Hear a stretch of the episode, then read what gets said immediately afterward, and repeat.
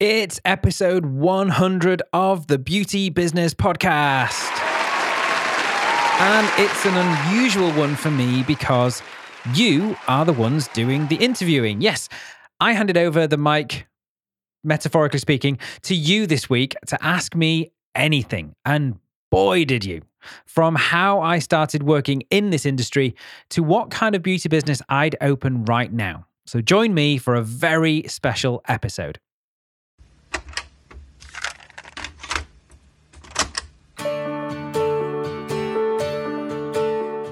Creating the beauty business that you dream of doesn't have to take over your life.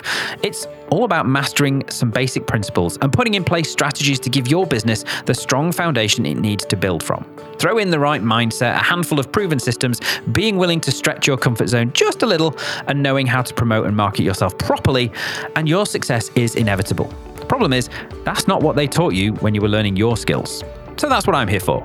Welcome to the Beauty Business Podcast. Now, with over half a million downloads worldwide, it's the number one podcast for the independent beauty business owner, dedicated to helping you grow your business to get the clients and the money that you want without all the stress and the worry.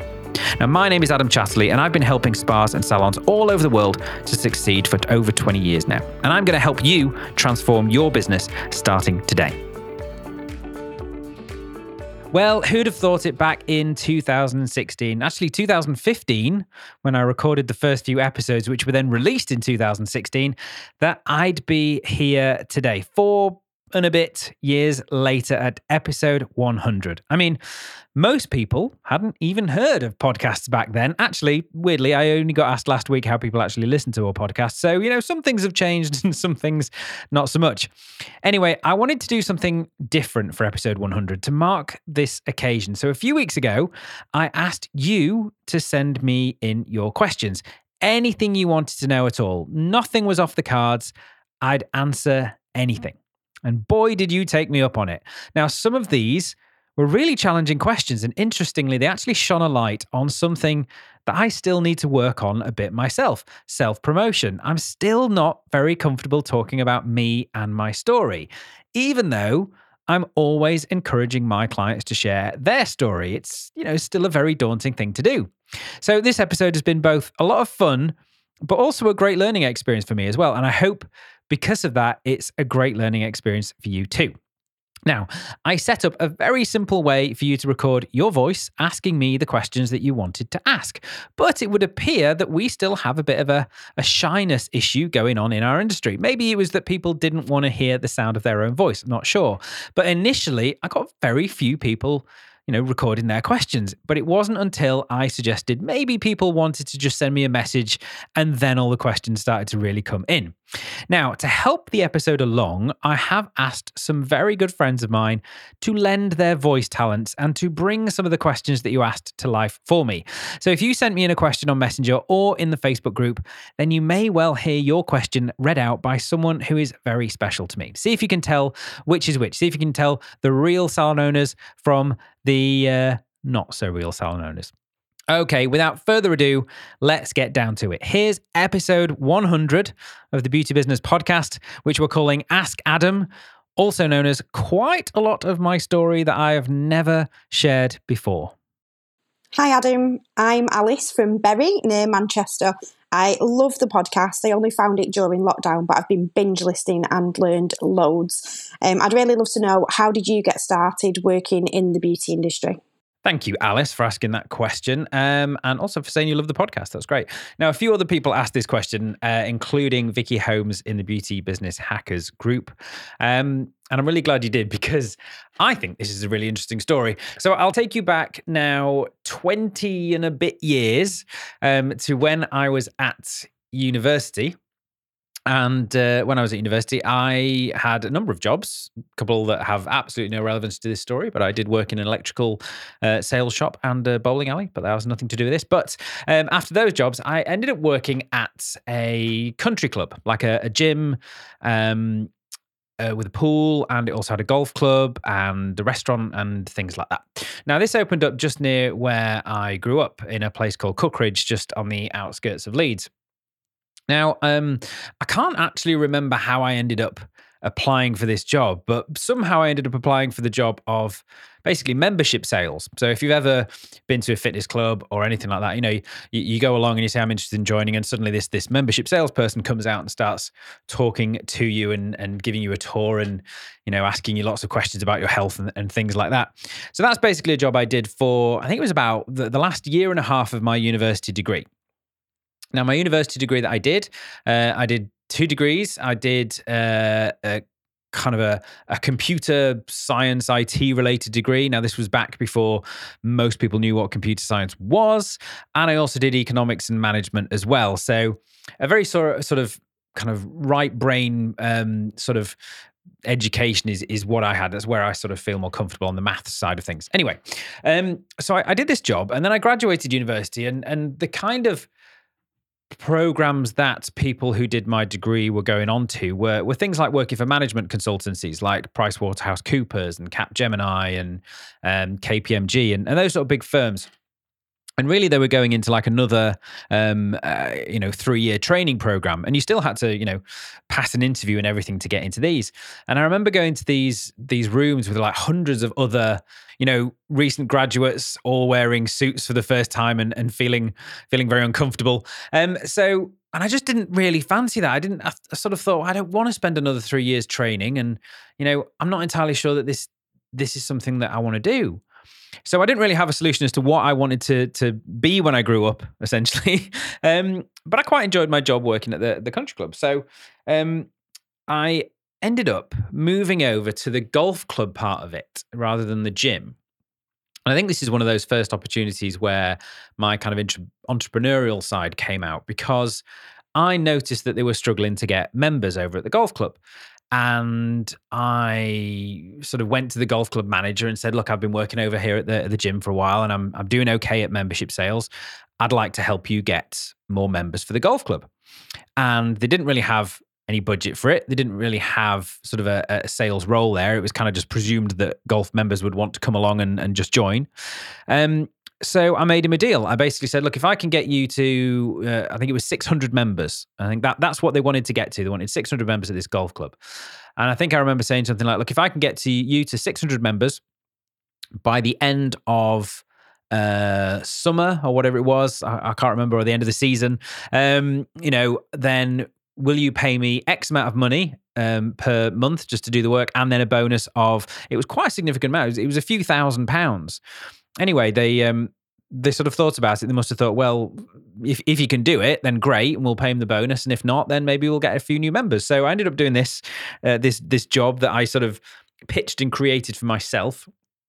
And uh, I actually did it. I actually did get them up to the the 600 members that they wanted um, by the end of the of, of the period of time. But just towards the end of that, um, this chap joined the golf club. Um, his name was Ron. And the sort of tradition was that, you know, a new member joined and I would kind of play the first round of golf with them. By the way, I'm a dreadful golfer. So I'd sort of mainly walked the first round of golf with them.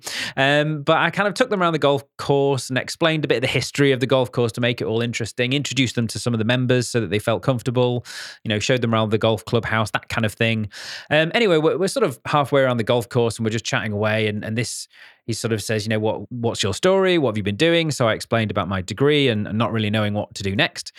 And he went, Well, I actually own a, a software company that provides booking software for golf clubs. And the one problem that we have is we have lots of techie people, um, but we have no one that actually understands what it's like to work in a golf club and have that operational knowledge. So, longish story short, I ended up going to work for them. That company was called Baron.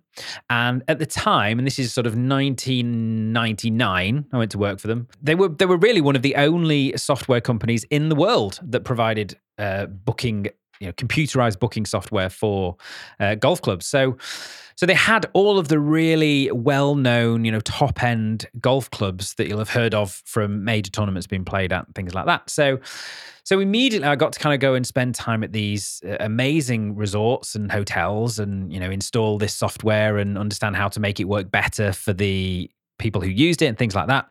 And within genuinely, within about 18 months of me going to work there, these golf clubs that were attached to these big five star hotels started opening up these things called spas.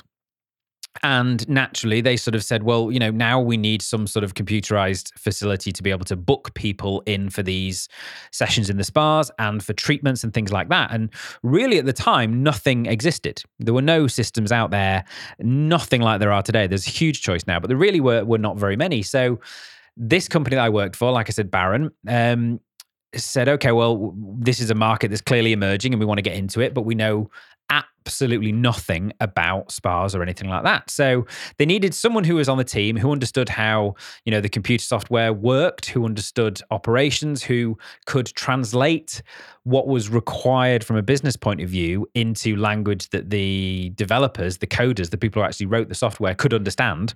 Um, and I, I, genuinely remember being at this meeting and they sort of said, "Look, we need we need someone to sort of volunteer to head up this this new uh, project that we're going to be working on to create a system for spas."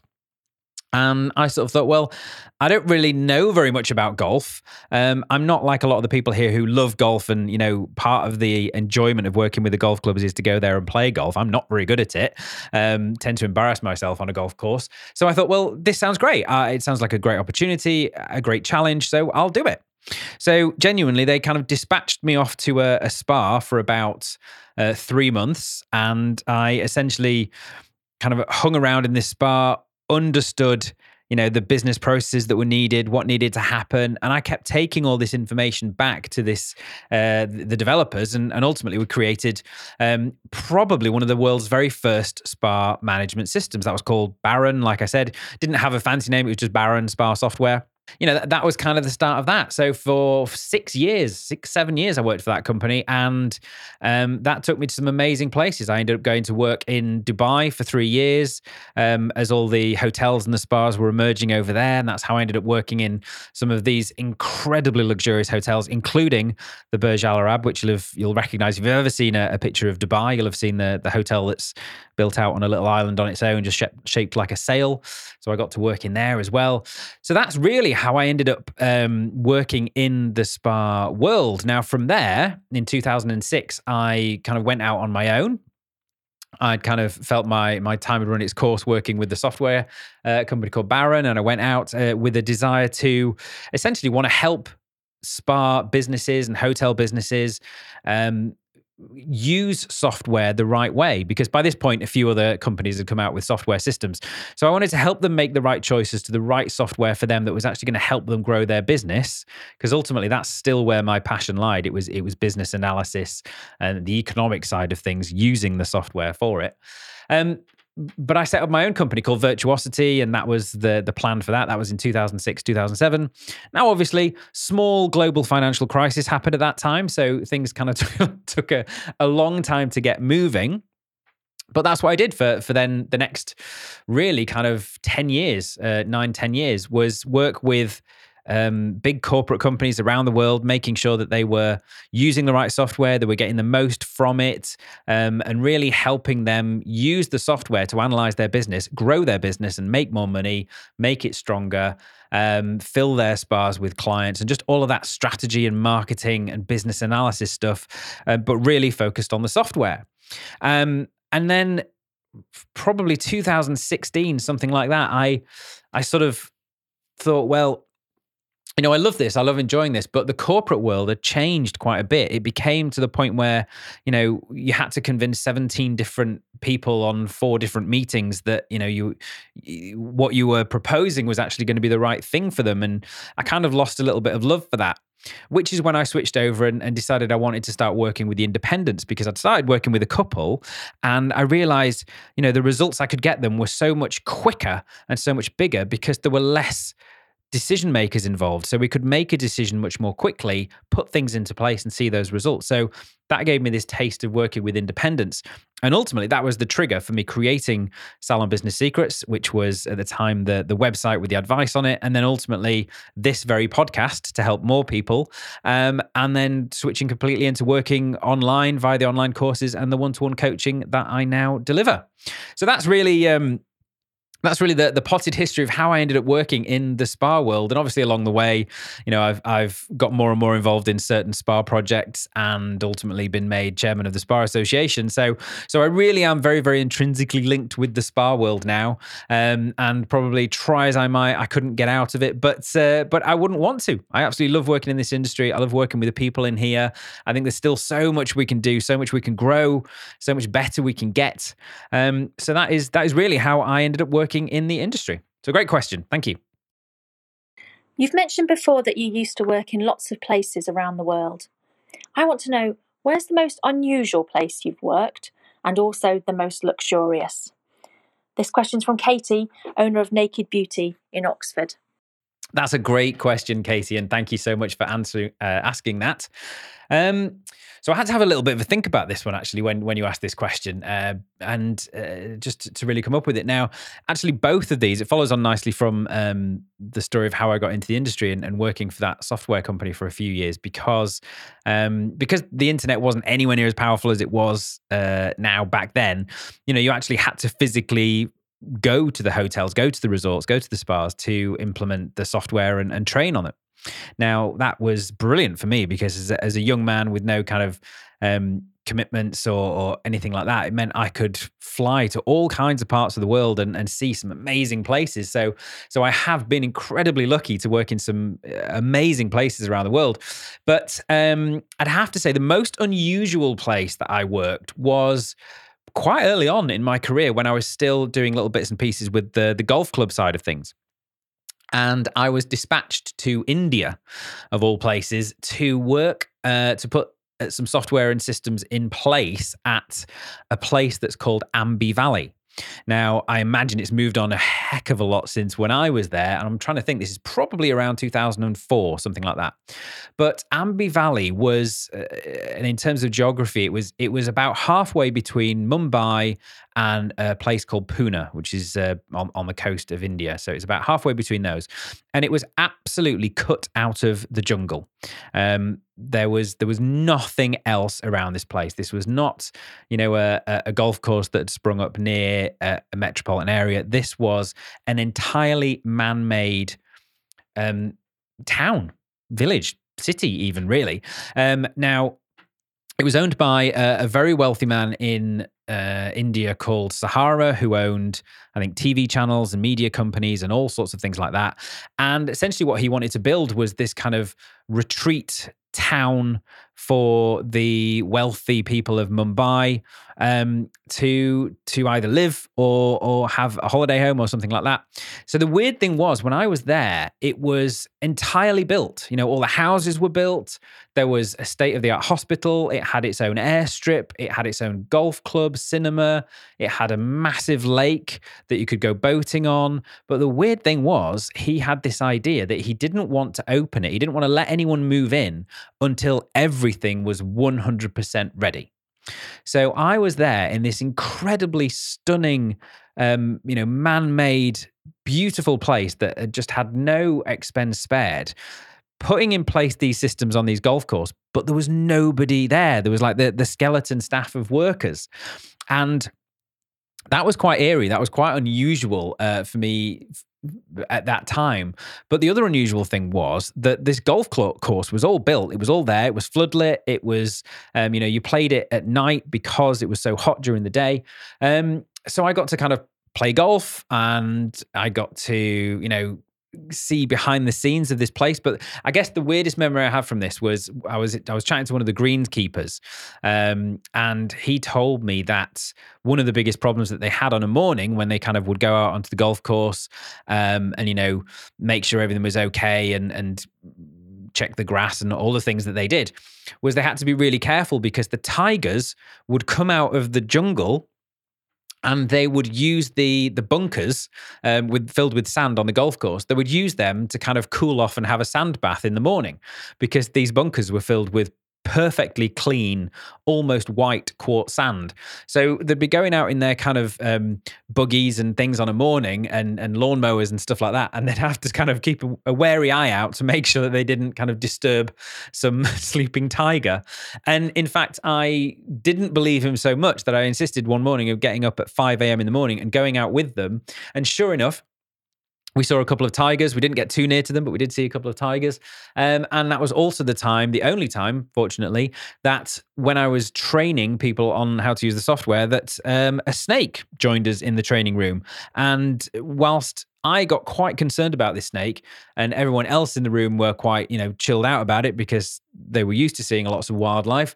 Um, when it got to the point where it was getting very close to me, and I sort of said, you know, I'm a little bit uncomfortable. I think we need to do something about this snake. Um, they did get up to go and pick it up, claiming it was just a grass snake then kind of paused and halted and went out of the room and came back with some very very long um, kind of uh, uh, kind of pincers on the end of a stick to pick the snake up because it turned it out it was a cobra. So um, there was there was a lot of wildlife related stuff on that trip, but I have to remember that was by far the strangest place that I've ever worked. That was quite an easy one to think about. Now, in terms of the most luxurious, that was a trickier one because again, in that same time, I got to work in some, like I said, amazing places. Obviously, I've already mentioned the Burj Al Arab in Dubai, which was just, you know, over the top opulent. But I have to say, for me, the most luxurious place I ever worked was um, it was an Orient Express hotels property that was in French Polynesia in a place called Bora Bora, which you may have heard of, but I challenge you to find it on a map. Um, but it was a tiny little island, tiny island surrounding a volcano in the middle of the ocean, in the middle of um, you know, probably near Tahiti is is the the closest place that people will actually be able to um, identify with.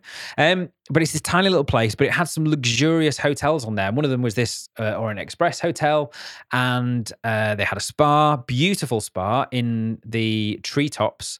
So every single treatment room was actually the stunning um, almost like treehouse. Um, so you had to climb up the the wooden steps to get up there.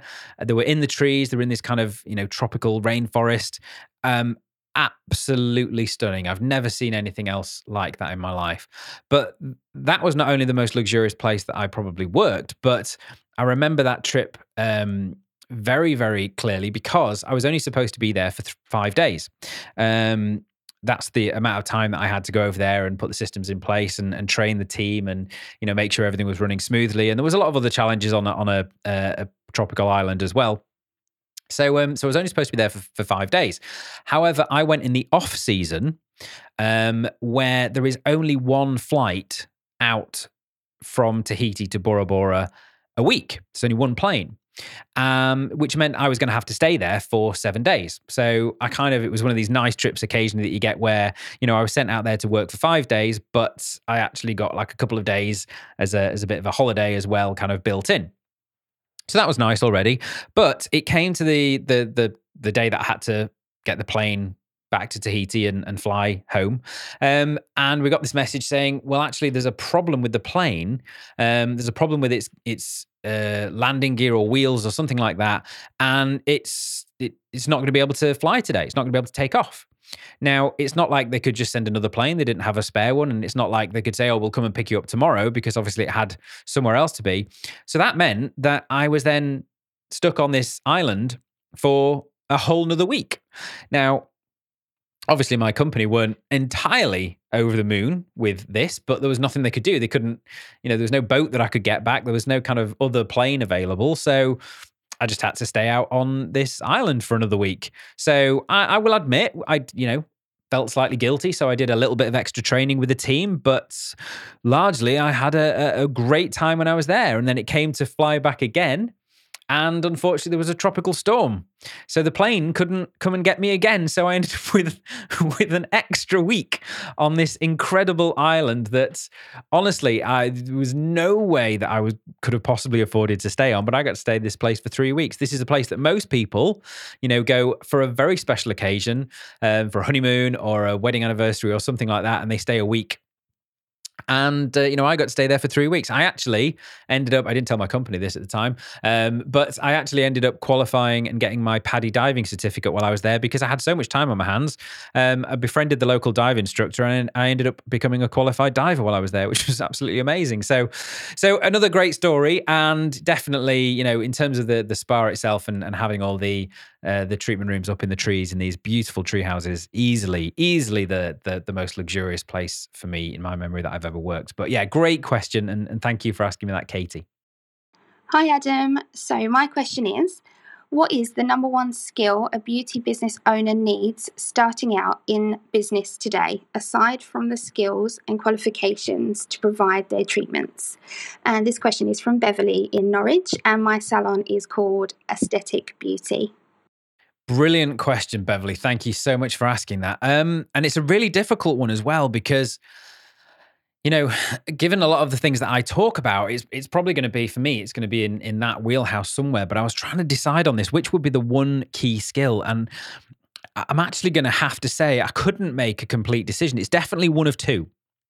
I would say um, number one is some sort of marketing knowledge and understanding, um, because as you all know, if you've heard me say anything, I truly believe that the the one biggest issue that most beauty businesses have that if they can solve, if they can get right, um, will make absolutely everything about running their business just a lot less stressful, a lot easier, um, and enable them to get to their goals much more easily. And that's basically having the right clients for your business. Not only having the right clients, but having the ones that you want as often as you want, regularly coming back um, and filling your appointment books. You know, you can have a lot of other things not quite working properly for you in your business, but if you've got full appointment books and the clients are coming in and you've got your prices right, then you know you've got a lot of leeway there um, to then improve all the other things over time. So I would have to say marketing is definitely one skill that you need. Fortunately, there's loads and loads of um, ways to learn that now. They still don't really teach it as part of your course, which is I truly believe they should give you some sort of grounding in it. But you know, there's there's my courses, there's lots of other people's courses out there that, that can help you with that kind of thing. So I think definitely an understanding of marketing is one key key skill if you're going to open up your own business um, your own beauty business that you need to have um, and by that i mean you know being able to speak to people being able to communicate with people and not just you know build huge followings on social media, but actually be able to convert those people into people who want to make a booking and come in and become your amazing clients. And then, second to that, would be numbers. And I know that's uh, a topic that puts lots and lots of people off. And I'm not saying you need to become an absolute maths geek, um, but just being able to understand the numbers within your business, the numbers that you need to know, and what they actually mean I truly believe will serve you so, so, so well and we'll actually link up with that marketing thing. Because, like I said, if you can bring clients in, that's part of your, bal- your, your challenge. And then if you know for a fact that you're charging the right prices for your treatments, you know, you can have loads of other things wrong within your business yeah, that I would never encourage, but, you know, you can have lots of other things not quite right in your business but if you're able to bring in clients and you're charging the right amount of money that's covering you know your costs um both fixed and overheads and variable costs and also you know with some profit built in there then you know you're definitely on the right track and you can refine all the other bits all over time. So i would say yeah i would say marketing definitely and then kind of possibly as a, as a secondary one um, i would say understanding your numbers knowing which numbers really make the difference in your business knowing which ones you need to tweak and pull and change to improve things and and just easily how to measure them and move them as you go through your career. I think that those are my two skills that i would definitely make sure that you should have some sort of understanding in um, if you want to be successful right out of the gate at opening a beauty business. But great question. Thank you now, a little fun question that I noticed had, snuck in there uh, in the Beauty Business Hackers group, also from Vicky Holmes, who asked a couple of questions. But she said, um, also, I'd love to know what skincare do you use? Because your skin always looks so fresh on your videos, which is amazing. Thank you, Vicky. Actually, um, I think I mentioned this on a, an Instagram live I did uh, a few weeks ago and I actually got a message from the company themselves saying thanks for the shout out. So I'll do it again. Um, I actually use Kiehl's. Um, which is rather annoyingly not a spa or salon brand. Um, and the reason I say rather annoyingly is because usually with the spa and salon brands, because I work so closely with them, I can usually get some really good deals from time to time from them. But Kiehl's, rather annoyingly, don't work with salons and spas. They tend to work out of their own retail stores and department stores.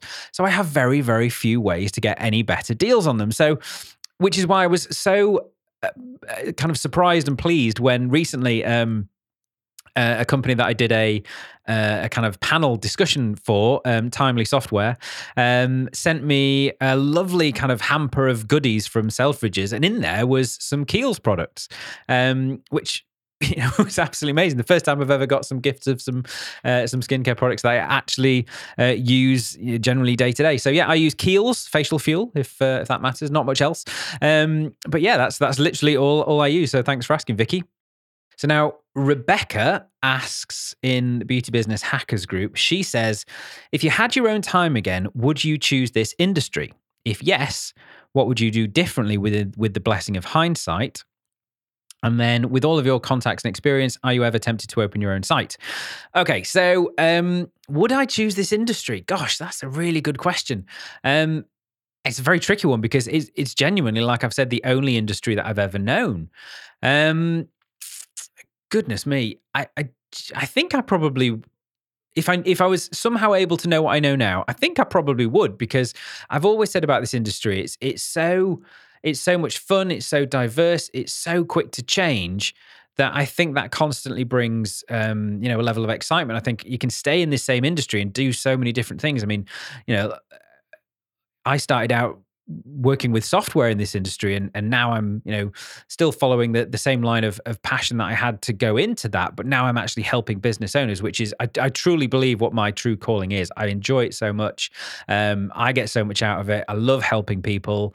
Um, I believe I'm pretty good at it. So um, so I truly believe that's my calling. So so would I have chosen this industry? I think the only the only other thing that I would have loved to do if I could have done anything would probably be something oddly in the performing arts. I um I used to love singing when I was younger. I used to be in a couple of bands. I used to be in uh, I actually when I was much younger, when I was a teenager, I actually used to sing in operas. Um which not many people know. I've never told told anyone that really. Um so yeah, I used to love singing. I used to love kind of being on stage. Um I never really got to do a lot of acting, but I always thought it looked like a lot of fun. So I think if I could have genuinely just picked to do anything, I would have loved to do something in the lines of performing arts. But as an industry, as a business, um, if I was going to go into business, yeah, I think I would definitely choose this industry. Um, again, if I if I had kind of the knowledge. And um, what was the next bit of the question? Um, what would I do differently with the blessing of hindsight? Um, what would I have done differently? I, I think I would have moved into doing what I'm doing now much sooner. I I would have loved to have figured out earlier that my my real passion was was actually analyzing businesses and and seeing seeing what needed improving and then helping business owners to change them. So I I, I genuinely wish years ago I had changed to becoming more of a coach, more of a consultant to the independent side of the of the beauty industry. Not too much earlier because I think a lot of the skills that I've learned, you know, I, I, always say I was incredibly lucky to to travel around the world, to work with some incredible spa managers, some incredible consultants, and I learned a lot from them. You know, a lot of the skills that I bring to the clients that I work with now are, are through lessons that I've learned there. So, so you know, really.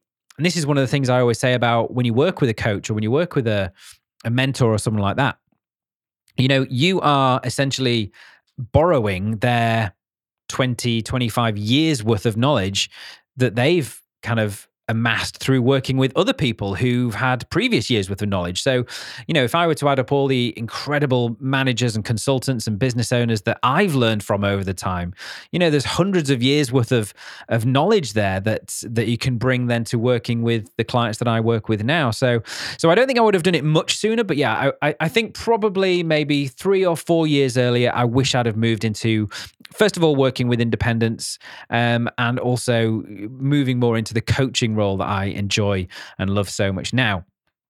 And then your final part of your question, with all of your experience and contacts, you ever tempted to open your own sites? I absolutely am, Rebecca. And I, will be honest with you, every every couple of years, I seriously look at it again. Um, and I can tell you for a fact, in the last four years, I have got to the point of bidding on a property. Um, so that about three or four years ago, I, I identified a property that I l- would love to have um, created a, a, a, small spa within. Um, and I got to the point of actually bidding on the contract. Um, ultimately, the numbers, because as you know me, the numbers had to make sense. Ultimately, um, the numbers that the, the, the, the owning company wanted um, just didn't quite add up. There wasn't quite enough um, margin in there. So that didn't go ahead. Um, and then actually in uh, the uh, start of this year, in February, I almost, almost um, took over uh, a spa that's uh, that's based up here in the north. But again, that didn't quite work out in the end. I actually decided, so that was actually my decision in the end. I realized that I loved doing what I'm doing right now. I love the coaching that I'm doing with business owners. I love helping people through the course. I love doing the podcast. And what I realized if I had taken over this business, even though that it was already a, a, functioning business, there was there were some aspects of it that would have needed a lot of my time and effort to um, to change and you know build up.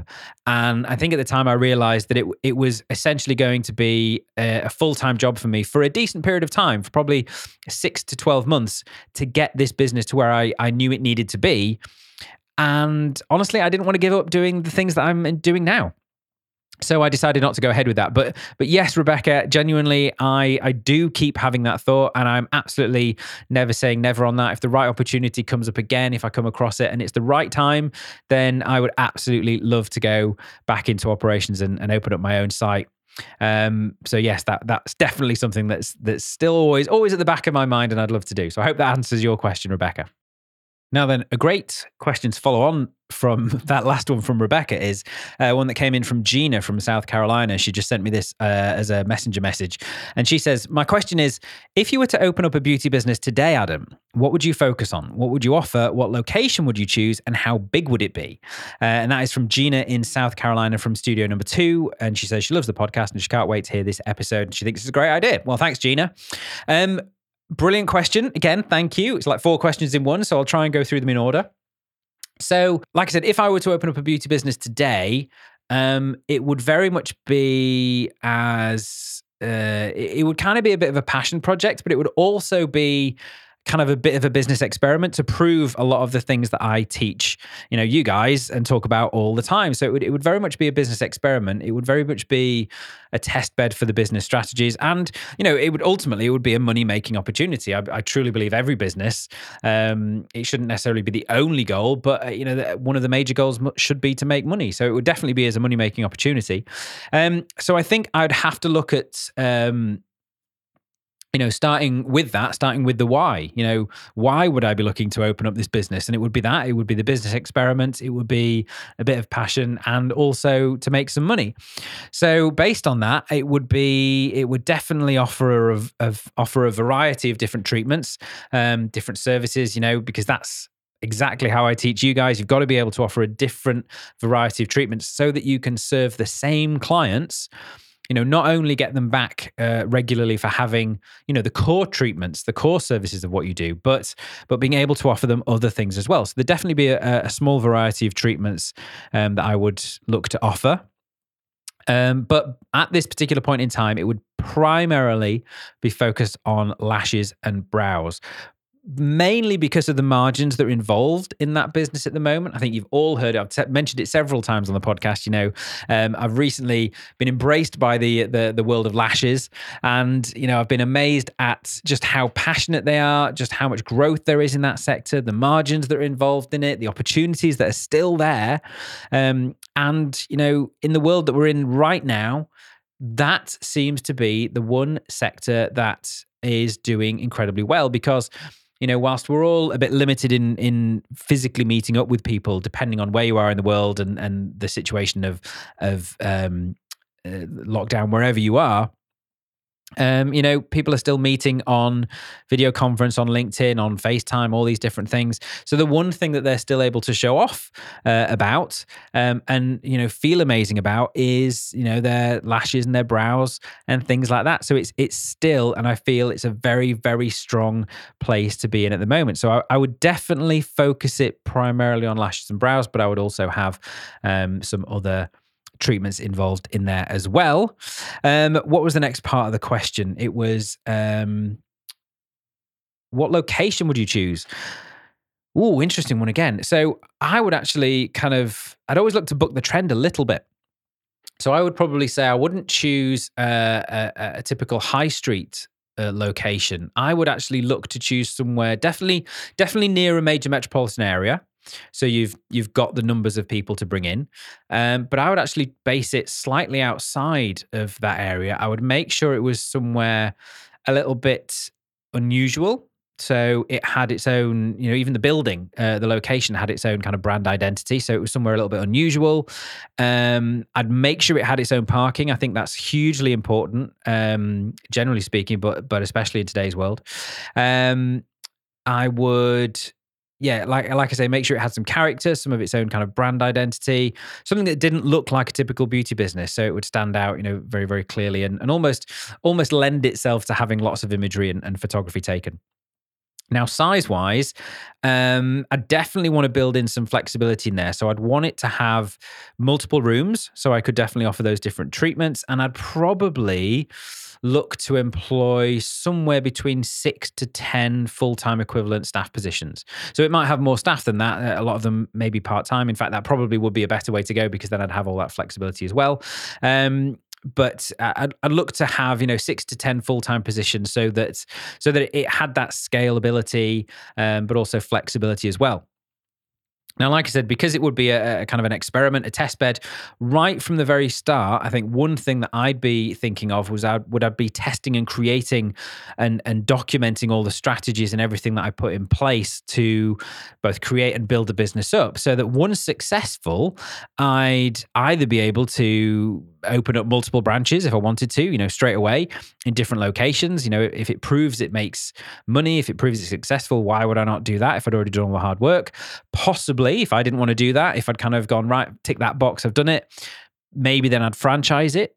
But because we've got all the systems in place, you know, that will be easy to do. Or in case I wanted to move on to another project, you know, it'd all be bundled up, it'd all be ready to go, and I'd maybe just look to sell it and, and move on and, and create something else. So that's just off the top of my head, but that's that's kind of the things that I would be thinking of if I were to be going into starting up um, my own beauty business uh, from scratch. Hope that answers your question, Gina. So, back over in Beauty Business Hackers, Kate Sawley asked a question and she said, How important do you feel consistent professional branding is to salons? Um, well, I mean, not surprisingly, it's extremely important these days. I mean, there's a lot that's changed over the last six months in you know the world, but in our industry as well. And you know, even before this year, we were all saying, you know, your your website, your online presence is your new shopfront. You know, people do walk past salons and, and local businesses now and kind of look at what they look like on the outside, but but the vast majority, well over 80% of people however they discover you, even if they do drive past you or walk past your uh, your local business, before they even consider calling you, dropping in, anything like that, they will check out your website and they will check out your social media profiles. And if your branding is not strong, is not well identified, and is not consistent across your platforms, all that's going to do is create an element of confusion for that potential new client and it's going to reduce their desire to want to find out more. Now, I'm not saying you have to have, you know, some incredible creative agency come in and, you know, um, spend a fortune on your design work but you need to have a, a, unique identity. You need to have something that that enables you to stand out from everyone else and you need it to be consistent across your social media platform. So there's no point in you know randomly using one set of colors and fonts and things on your instagram channel and then an entirely different you know look and feel on your facebook page and then you know have this website that's you know 10 years old uses an entirely different random set of colors and doesn't bear any resemblance to you know your facebook page.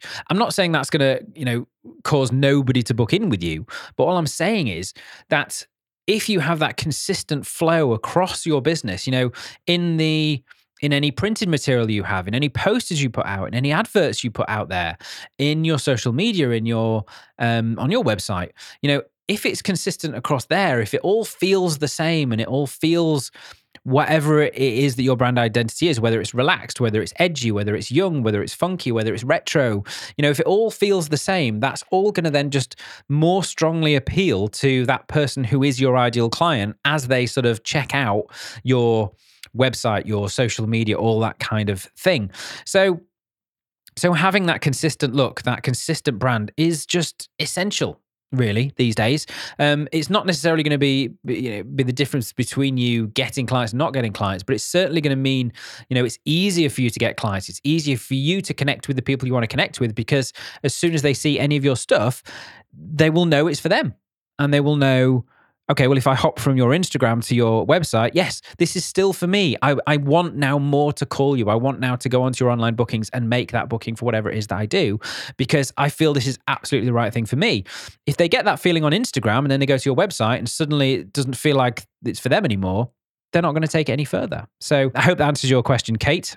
Also, in the Beauty Business Hackers group, Sarah Louise asks uh, what is the smallest and the largest size company you have successfully helped? Uh, Sarah Louise is from Atheva Beauty. Thank you, Sarah. Um, had to had to have a think about this one again, and I think I'm pretty sure that the biggest company that I ever worked with. Well, it kind of depends on on how you judge biggest. So the biggest company that I've worked with and helped was in terms of number of sites was probably Virgin Active, um, who you probably all heard of. So Virgin Active, uh, mainly known for their gyms, um, but here in the UK at least, uh, a good proportion of their gyms had um, either a, a salon or a spa um, built into them. And for a number of years, around about six or seven years, I was a consultant for Virgin Active, helping them improve their business offering in terms of the spa that we worked with there. Now, at the height of when I was working with them, we had uh, around about 60 sites. So that was probably the biggest that I've ever worked with. And we we greatly increased their their turnover. I think we added about 300,000 um, profit to that business uh, over the time that I worked with them. Um, unfortunately, that that a lot of what we did there was actually to uh, improve the business for a sale. So a lot of those actually got sold off. So gradually they became um, smaller and smaller within Virgin Active. But that's probably the biggest that I've worked with in terms of number of sites. Probably the biggest in terms of um, money wise was I worked for a number of years with Orient Express Hotels, like I mentioned. Um, I actually went back and worked with them as a consultant as well.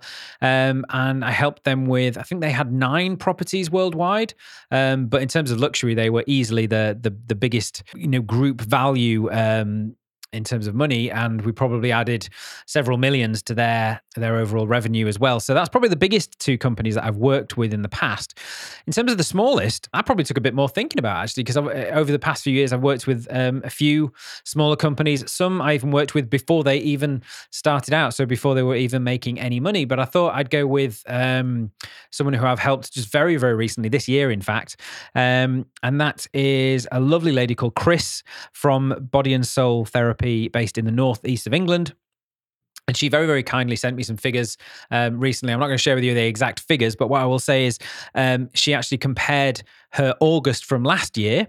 Uh, figures with her August from this year, obviously bearing in mind everything that's gone on this year. But she sent me a message and, and said she was doing. No, I won't go into the figures, but what I will say is that her her August this year is 82% up on her figures from August last year. Um, and Chris uh, she works on her own, has her own therapy business. Uh, she works out of a, another salon, and uh, that's probably the smallest business, certainly recently, that I've helped to uh, greatly increase their figures. And I couldn't be happy. I love to work with uh, with independents like that. So hopefully that answers your question, Sarah Louise.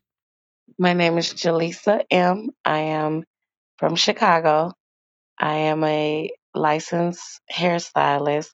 My dream is to become a beauty business owner.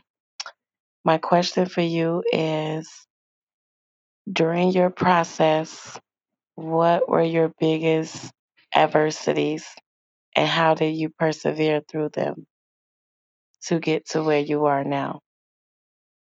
Jaleesa, thank you so much for your question. A really tricky one, actually. Probably of all of them, the one that I had to really think about and make some notes for um, the most. Now, I have to say, in terms of adversities, I think I've been pretty lucky in my career. I've, um, you know, I've had some very happy accidents. Don't get me wrong.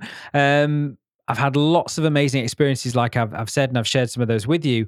Um, I think probably being being able to spot a good opportunity is a good thing, and you know, being willing to to move and shift to do that. I think that's that's um, served me very well throughout my career on different projects and things like that. Um, I've been very fortunate. I've only had a few negative experiences in my career, and I hope that I have learned from all of those. Um, I'd have to say, on a personal level, my biggest adversities have been um, a little bit limiting beliefs. You know, we've I've spoken about on the podcast about imposter syndrome, and I don't really think it's that for me.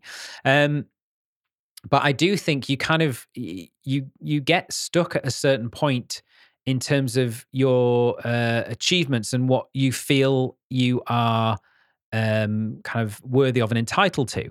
So at several points, I've found, you know, if I've tried a new project or I've tried something new, you know, even with the podcast, even with, you know, Salon Business Secrets, I've sort of only aimed to get it to maybe the the same sort of revenue level I was earning, you know, previously rather than you know aiming for much higher than that. And i always find when you aim much higher when you set your goals you know slightly beyond even what you think is kind of realistic you know you're you're shooting for a, a bigger goal. So you're actually more likely to reach you know your existing um, levels much much quicker. So I've definitely suffered from slightly limiting uh, limiting beliefs in the past, um, and I'd say I've only recently come to actually understand those as limiting beliefs and and realize, you know, with that hindsight, that that has potentially um, held me back a little bit and uh, you know stopped me making much quicker progress over time. So that's definitely something that I've dealt with. Um, like a lot of entrepreneurs, I've I've dealt with the old shiny object syndrome um, I, I've definitely started projects uh, that I should have probably really focused on and uh, you know really kind of doubled down on but maybe got distracted by something else and gone over and done a bit of that and then come back and done a bit of this and gone over and done a bit of that. So that's that's definitely something i struggle with and and still struggle with to this day. And in terms of how to deal with that um, i have to say that the best thing that i do that i wish i could be 100% consistent with all the time is I mentioned it before, you know, using my daily planner. I always find when I'm in that habit of using my daily planner every single day, I am so much more focused and so much more productive because I plan my day out and I to the most, you know, to uh, to the best of my abilities stick to that day. Whereas days where I either get distracted early on and don't plan my day out or, you know, don't make time to plan my day out for or even my week, you know, those are the days, those are the weeks where I sort of get to the end of it and go, I'm not really sure what I did this week. I'm not really sure where I moved forwards. So those are the weeks that then I get to the end and I remember I really should plan out my time.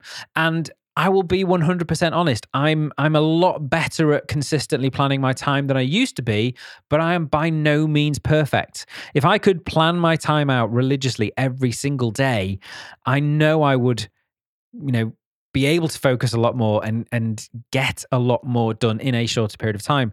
Um, I absolutely know it, and and why I don't do that every day, I still can't answer that question. But that is that is one thing I say uh, uh has has kind of curbed my shiny object syndrome um, and things like that. Procrastination, another one. You know, I, I talk about it a lot and I try and talk people out of it a lot, but I suffer with that too.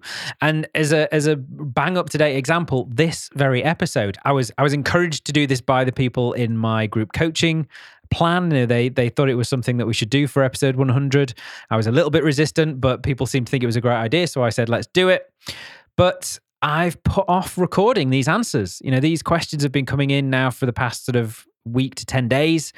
And I have really put off sitting down and recording the answers to these questions that you're listening to right now because I think it's a, it's a little bit uncomfortable talking about yourself and talking about your experiences.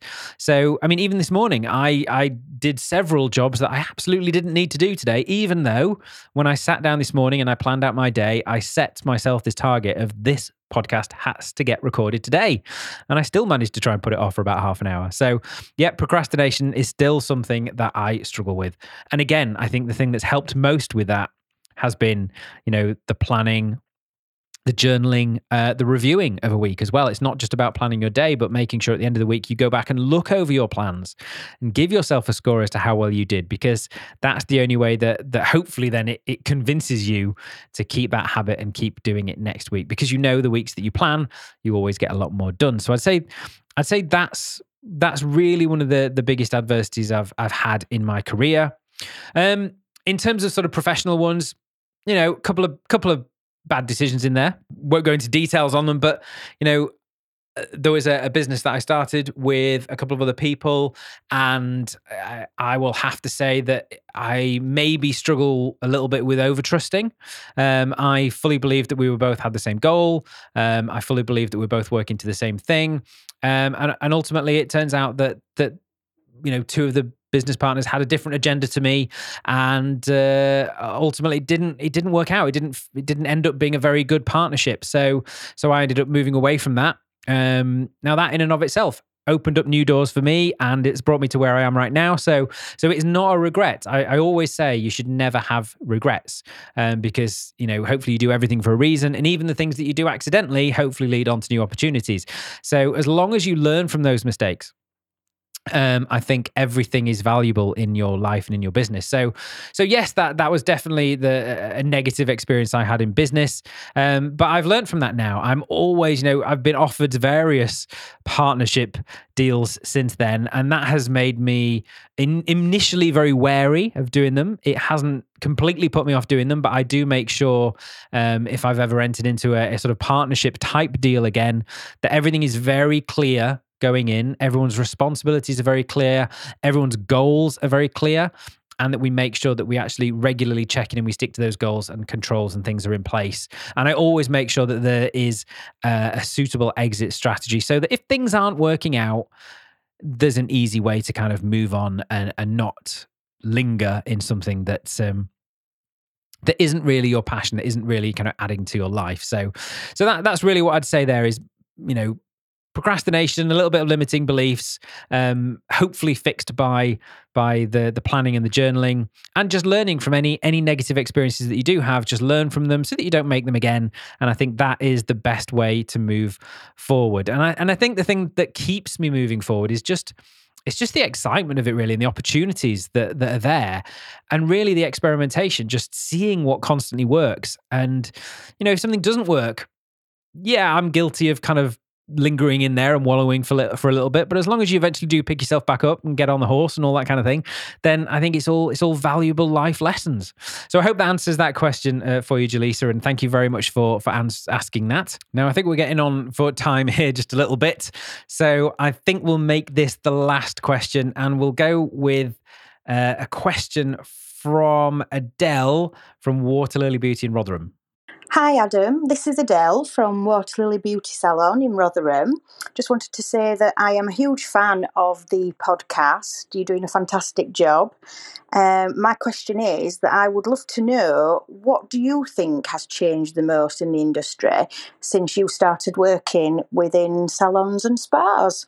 Really great question, Adele. And again, had to had to have a good think about this because I mean, it's changed so much. There's, it's like what to particularly focus on. I mean, as I said right back at the start of this episode, I started working, um, you know, with resorts and things before spas were, were anything like mainstream. You know, there were there were only a few that existed back when I started, um, and you know, a lot of them were were called you know health clinics and health farms and and things like that. So so I'd have to say one of the biggest things that's changed is obviously the the um, prevalence of spas and beauty salons. You know, there's a lot more of them now than there were before. Um, so that's definitely increased. You know, the the size, the number of them, as well as the size. You know, there's some spas nowadays that are huge um, and and multi million dollars uh, operations in their own right.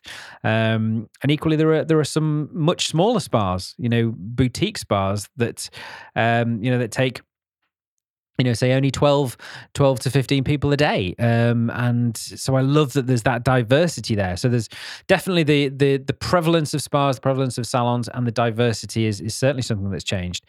Um, i think the reason and the emphasis and the perception for spas and salons has changed too.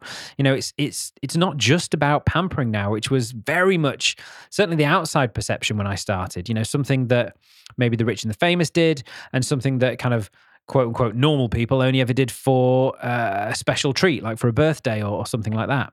You know, I genuinely think now that the service that this that we offer in this industry are becoming much more of a lifestyle choice. And again, this has been highlighted this year with what we've been through.